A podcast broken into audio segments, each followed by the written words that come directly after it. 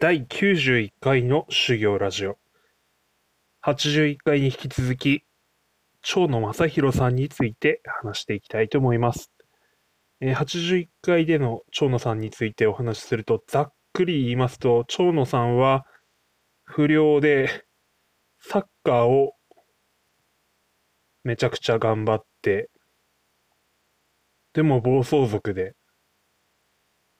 まあ、そんな生活をしながらも、こう両親から、えー特にお母様、おばあさんからは愛情を注がれ、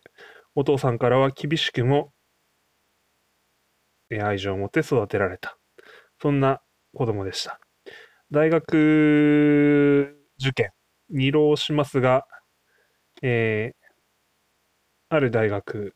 は合格します。しかし、その大学受験の傍ら、テレビをつけたところ、プロレスを見てしまいました。長野さんは、プロレスラーになる目的を秘して勉強もしつつ、えー大学の合格通知書と、プロレス、新日本プロレスの、えー入門、合格の書類をご両親の前に差し出し、僕はプロレスラーになりますと宣言し、1984年4月、新日本プロレスに入門したというところまでをお話ししました。そこからの話をしていきたいと思います。よろしければお付き合いください。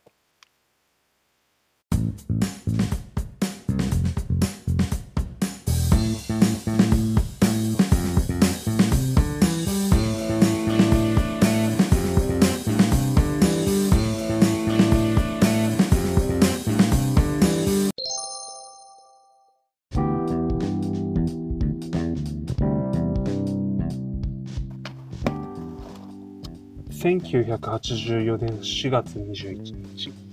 新日本プロレスの道場に入門した初日、同期と初めて顔を合わせることになる長野さん。長野さんは大学入試と入門テストが重なっていったため、えー別日にテストを受けていました。そのため、同期の顔というのは知らなかったんですね。同期の名前は、世界を股にかけるプロレスリングマスター、武藤敬司。破壊王橋本真也、えー橋本選手はあの残念ながらもう奇跡に入られています、えー野上彰。野上彰さんというのはこう俳優業もされていてですね、えー仮面ライダークーガではですね怪人役ズ・ザインダ役でですね 出演しています。まあすいません。本当どうでもいい話ですね。あとは船木正勝選手ですね。ここの5人がかなり輝いてるかなという感じがします。あとは他というところですね。みんなまあ180センチクラス。まあ武藤さんなんて188、長野さんも186で、えーかなりでかいですから。あとはまあ橋本選手はこう、まあ、183センチくらいでしたかね。で、幅があるっていうところですね。まあ当然一般人よりはこう胸板が厚いという感じで出会ったそうです。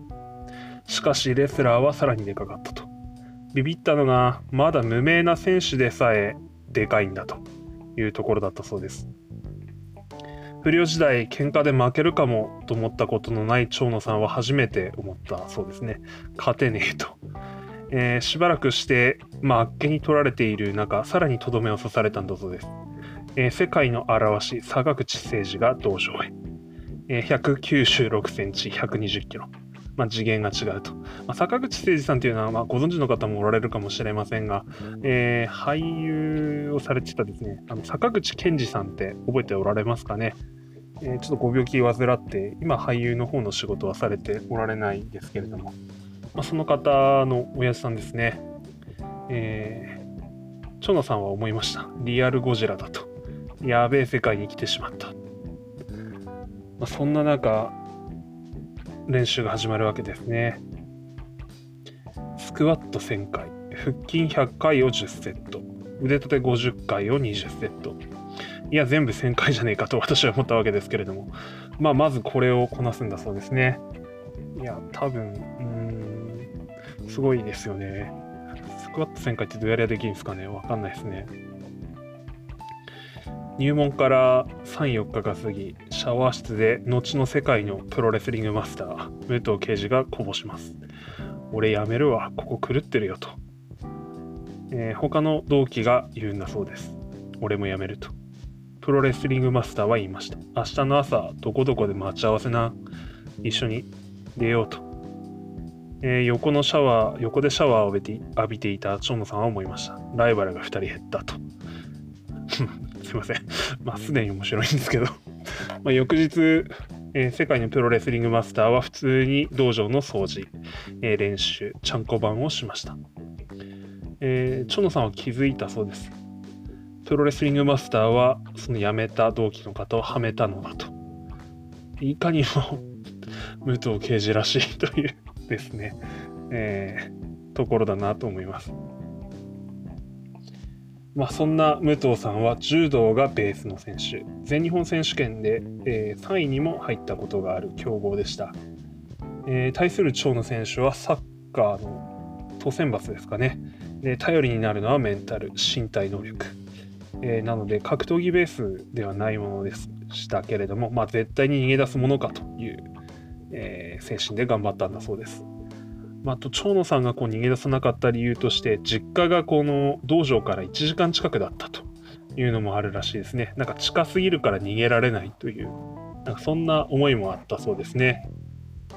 えー、長野さんは後に話しています。レスラーを目指す新人たちは片親あるいは経済的困窮からの脱却を狙ったハングリーな人がとても多かったんだと、えー、場合によっては人を蹴落としても這い上がるという強い気持ちを持った人が多かったと。まあ、その中にあって、えー、長野さんのこう育ちというのは、まあ、前回81回で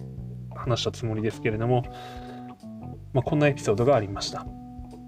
えー、後に長野さんがプロレスラーデビュー後、お母さんが道場に挨拶に来たんだそうです。まあ、その際、長野の母でございます。息子がご迷惑をおかけしておりますと、何卒よろしくお願い申し上げます。えー、この挨拶を聞いて、え、道場にいた先輩レスラーたちはみんなビビったと。お前の母ちゃんすごいなと。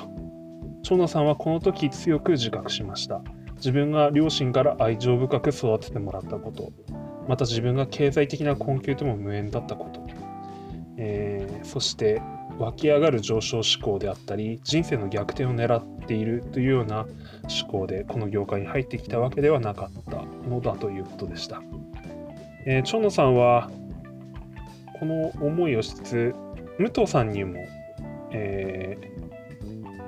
ー、対してはすごく共に、まあ、中流階級という表現をされてますが育ちなんか似たような感覚があったので、まあ、長野さんと武藤さんというのは、まあ、その点でよくこう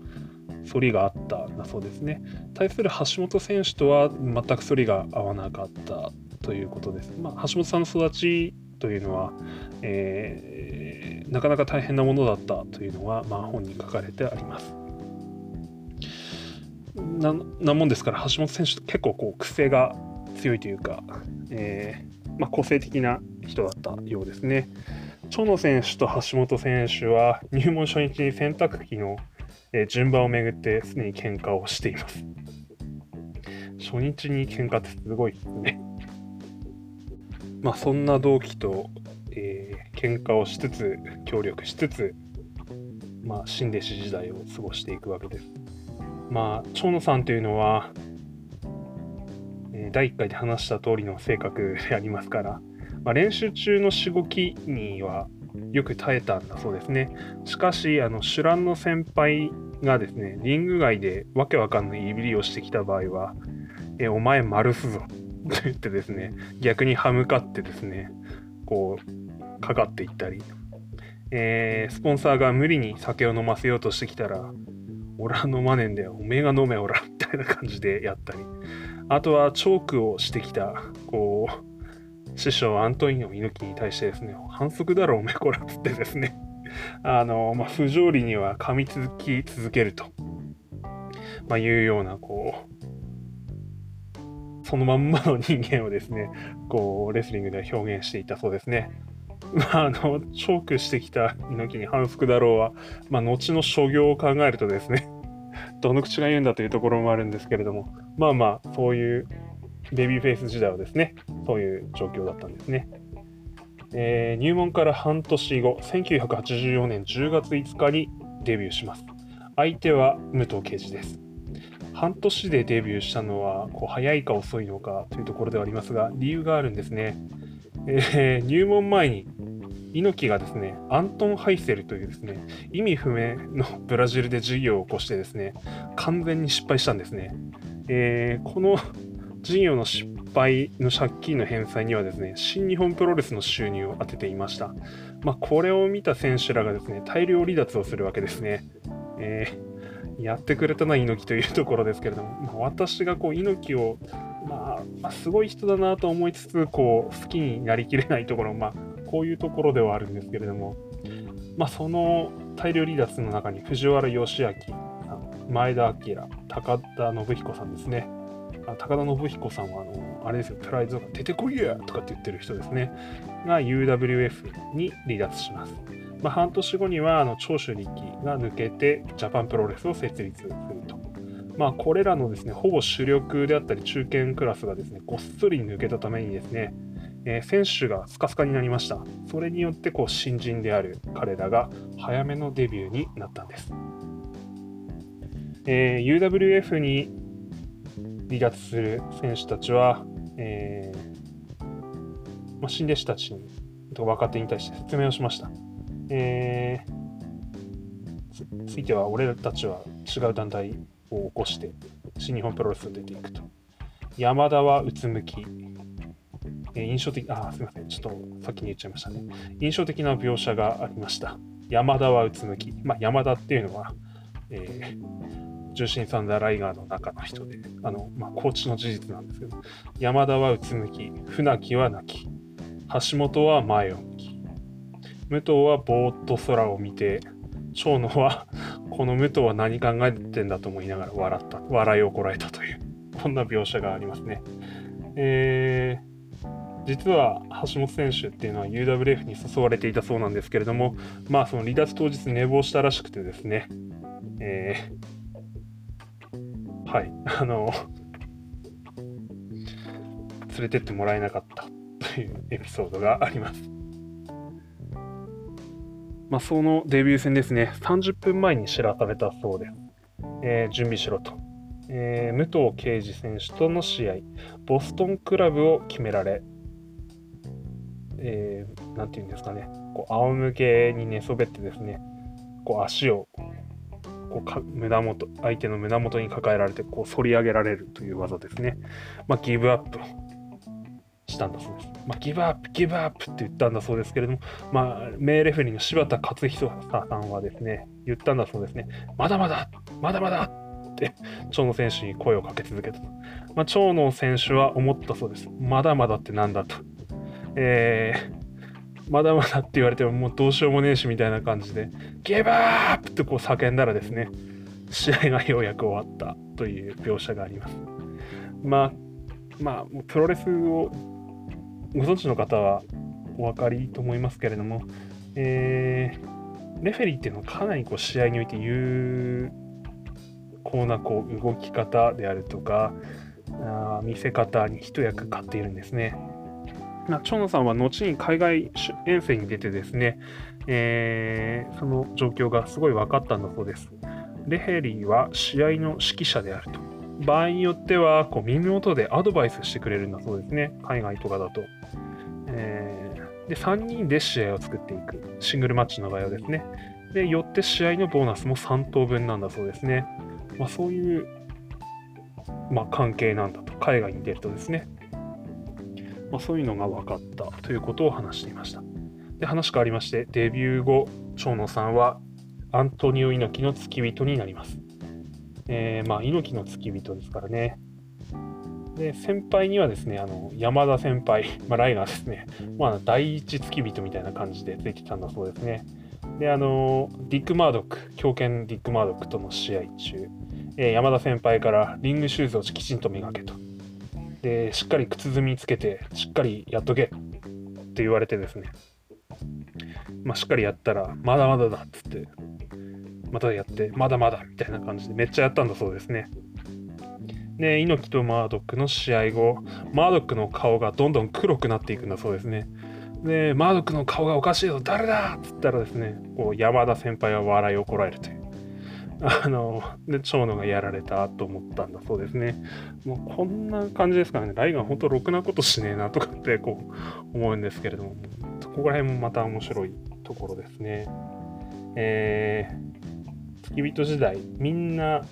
いろんな選手の付き人につくわけですけれども、みんな思ってたのが、藤波辰巳の付き人をしたかったと。ドラゴンの付き人をしたかったんだそうです、みんな。当時の新人はみんな思っていました。優しいし、お小遣いくれるしと。いやまあ、この話聞いた時やっぱドラゴンいいなと思って私も思いましたね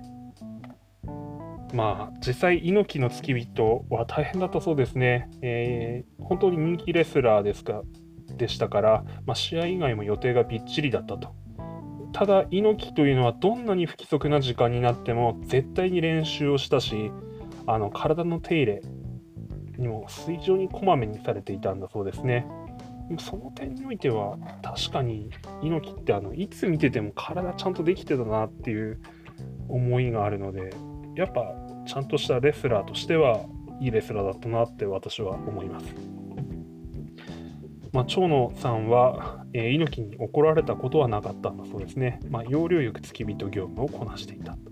まあ、付き人業務をこなしていくうちに、まあ、入場シーンでですね、テレビ中継があれば、すぐ猪木の後ろでついていくわけですから、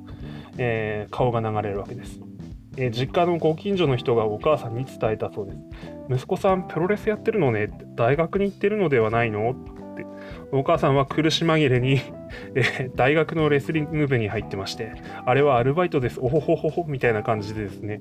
こう、苦しい逃れをしたというエピソードもあるそうですね。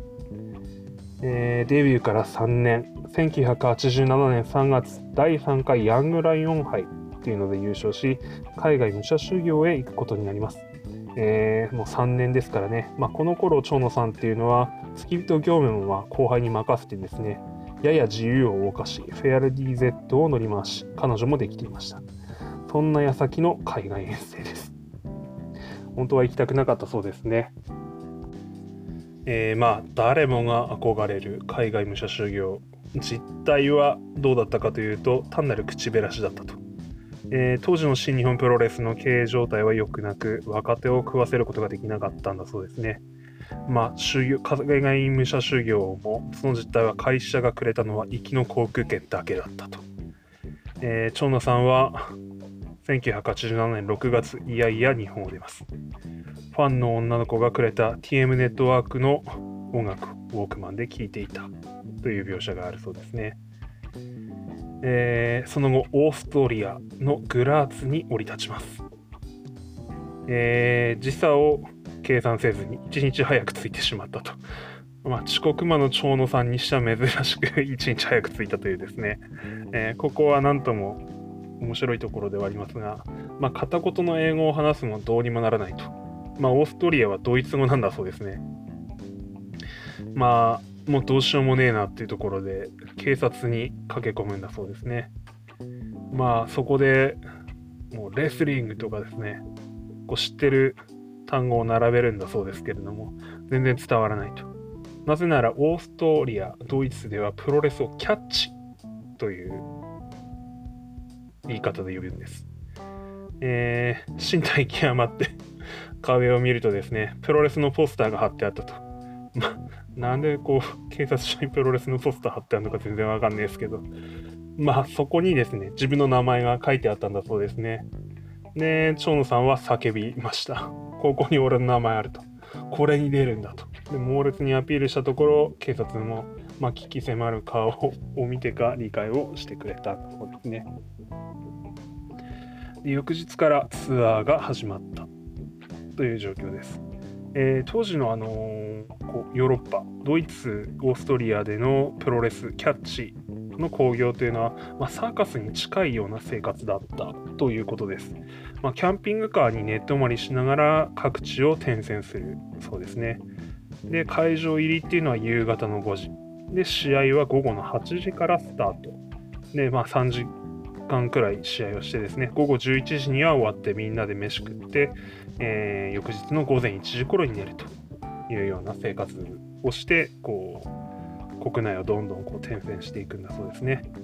まあ、当時の初参加のツアーはベテランが多くて、まあ、若手の選手は全然いなくて、まあ、とはいえこう、まあ、気は使ってくれるんだそうですけれども、まあ、そんなやっぱりこう言葉の壁があったりして、まあ、うまくいかな。まあ、選手の多くはこう飲んでバカ騒ぎするというよりはもう本当読書するような人が多かったんだそうですね。まあ、長野さんは一人寂しくプールで泳いだりなんだりしていたということのようでした。まあ、本当に孤独に打ちのめされて、まあ、会話がストレス、レストランに行ってもですね、で外食から足は遠のき、えー、言葉がいらないリングの上が一番メンタルが楽だったというようなことを残しています。えー、プールで空を見上げるたび、まあ、赤ん坊の頃見上げた シアトルの空はこんな感じだったのか。でもグラーツも日本も空はつながっているよなと。まあ、完全 ホームシックの多分これはえメンタルの状況だったんじゃないかということで振り返っておられます。まあ、そうこうしているうちに11月を迎えツアーの最終地点のブレーメンにたどり着いたんだそうですね。でここに新日本プロレスにも上がったことのあるこうレスラーがホームパーティーを開いてくれたんだそうです。え、24歳の日本人はそのパーティーで明らかに浮いていた、えー、一人ぼっちでめっちゃ酒飲んでたんだそうですね。で、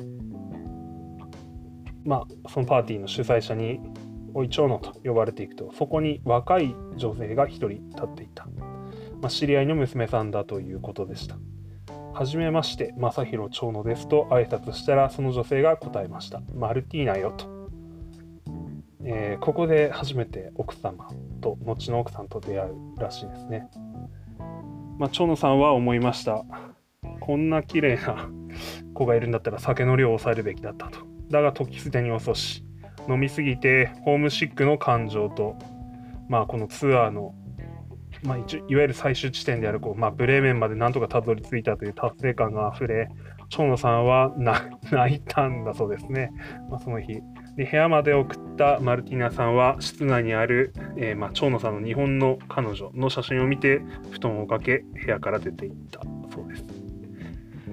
えー、まあ、翌日以降長野さんはお花を持ってマルティーナさんの勤め先のレストランに通い詰めます。えー、英語が少し話せるマルティーナさんに長野さんは何度も通ってこうデートに誘ったんだそうですね。えー、とはいえあのマルティーナさんは多少の英語が話せるだけ、まあ、長野さんも英語は、まあ、当時はそんなお上手でないような状況で、まあ、言葉の行き違いもある中こうデートを重ねていくんだそうですね。まあ、あと、マルティーナさん酒がすごい強いらしくて、こうディスコとか行って、長野さんを毎回潰される ような感じだったんだそうですね。えー、まあ、冬のキャンピングカーでの生活は大変で、えー、見かねたマルティーナさんが、私の家泊まるって言われて、まあ、サンキューサンキューって感じで、えー、家に泊まり、ここまで長かったなと思ってですね、こう手を伸ばしたところめっちゃ叩き落とされたと。かわいそうだから止めてあげただけだと。まあそんなこんなでこうお互い距離を縮めていったんだそうですね。えー、まあそんな中、蝶野さんはマルティナ、えー、キャンピングカーからではなくて、マルティーナさんの家から工業に通うようになっていきます。ですがその興行もそろそろ終わろうとしていました次はどこに行けばいいのか、えー、会社に聞いたところ会社からカナダのカルガリー経由でアメリカを目指してくれ。ということを言われます。長野さんの欧州武者修行は終わりとなりました、えー、それは当然ながらマルティーナさんとの別れでもあったわけです、えー、長野さんはマルティーナさんにえー、カクカクしかじかでと伝ええー、出発の日となります。見送ってくれるかい？と尋ねたら断られました。えー、長野さんはため息とともに、じゃあねと言って、もう一度振り返ると、マルティナさんは泣いていたんだそうですね。えー、気の強い彼女が泣いていた。えー、この時、長野さんは気づきました。これは、まあ、本当の恋だったんだということをこう記されています。やべえ、めっちゃこうドラマチックですね。プロレスラーの話してるのか、ちょっとこう恋愛の話してるのかよくわかんなくなってきましたけど、えー、新日本プロレスからこのドイツまでの生活の話を今日はしました。いや、ほんとすごいですね。もう片道切符だけ戻されて、そこでなんとか飯食ってこいっていうのは、やっぱこの体とかだけ一つでですね、転戦する商売っていうのは、ほんとタフだなと思います。あとは言語もですね、喋れなきゃ死んじゃうわけで、そりゃ喋れるようになって帰ってくるよなというところで、改めて思いました。次回は大西洋を越え、アメリカでの蝶野さんの活動を話していきたいと思います。え、23分長くなってしまいましたが、お付き合いいただいた方おられましたら、どうもありがとうございました。失礼します。